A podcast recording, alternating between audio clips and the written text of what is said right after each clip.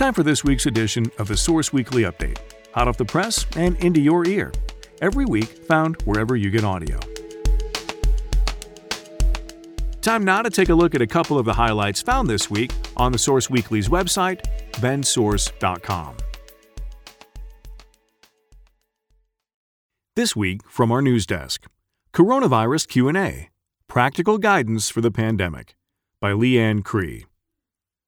The public health guidance we've been hearing for months sounds so simple. Wear a mask, wash your hands, and physically distance from people outside your household. The thing is, it's not that simple. There are gray areas and nuances within each of those guidelines, and recommendations keep changing. Think of these questions and answers as a coronavirus checkup. How can I tell if my masks are good enough? First, make sure your masks fit properly. Not so tight that you can't breathe, but with no large gaps around the sides. If your glasses fog up, that's one sign of gaps. Second, make sure that you're using masks with at least two and preferably three layers. Next, run a couple simple home tests that aren't scientific but do suggest mask effectiveness.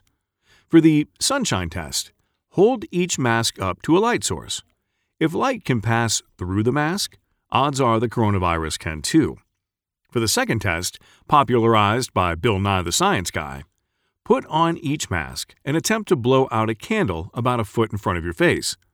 If your breath can get through to blow out the candle, the virus can probably squeeze through too. You don't necessarily have to discard your ineffective masks, instead, try wearing two at once.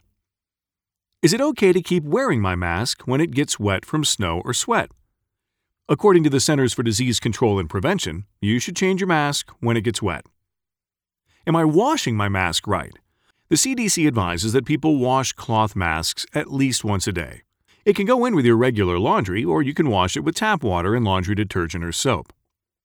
If I use hand sanitizer, do I also need to wash my hands? Washing hands with soap and water is the best protection.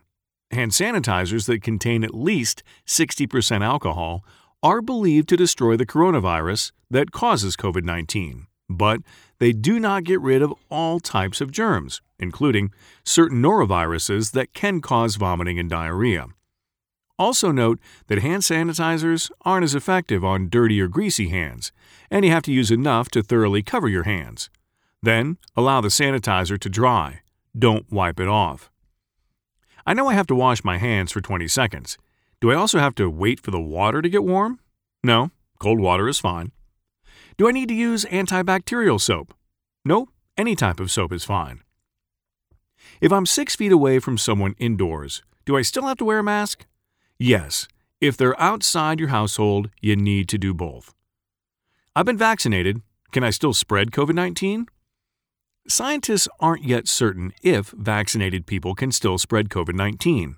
So, the best advice is to act as though it is possible. Are any variants of the virus in Bend? Yes. Wastewater testing by Oregon State University's Center for Genome Research and Biocomputing has detected multiple variants of the coronavirus across Oregon, including one sample of the highly contagious UK strain in Bend. The sample containing the UK strain was taken from Bend wastewater on December 22nd. With limited testing, it is unknown whether other strains are in Bend and how prevalent they may be. Thanks for listening to this week's edition of the Source Weekly podcast. For more on these and other stories, pick up a free copy of the Source Weekly or visit our website, bendsource.com. Thanks for listening. I'm Sam Scholl.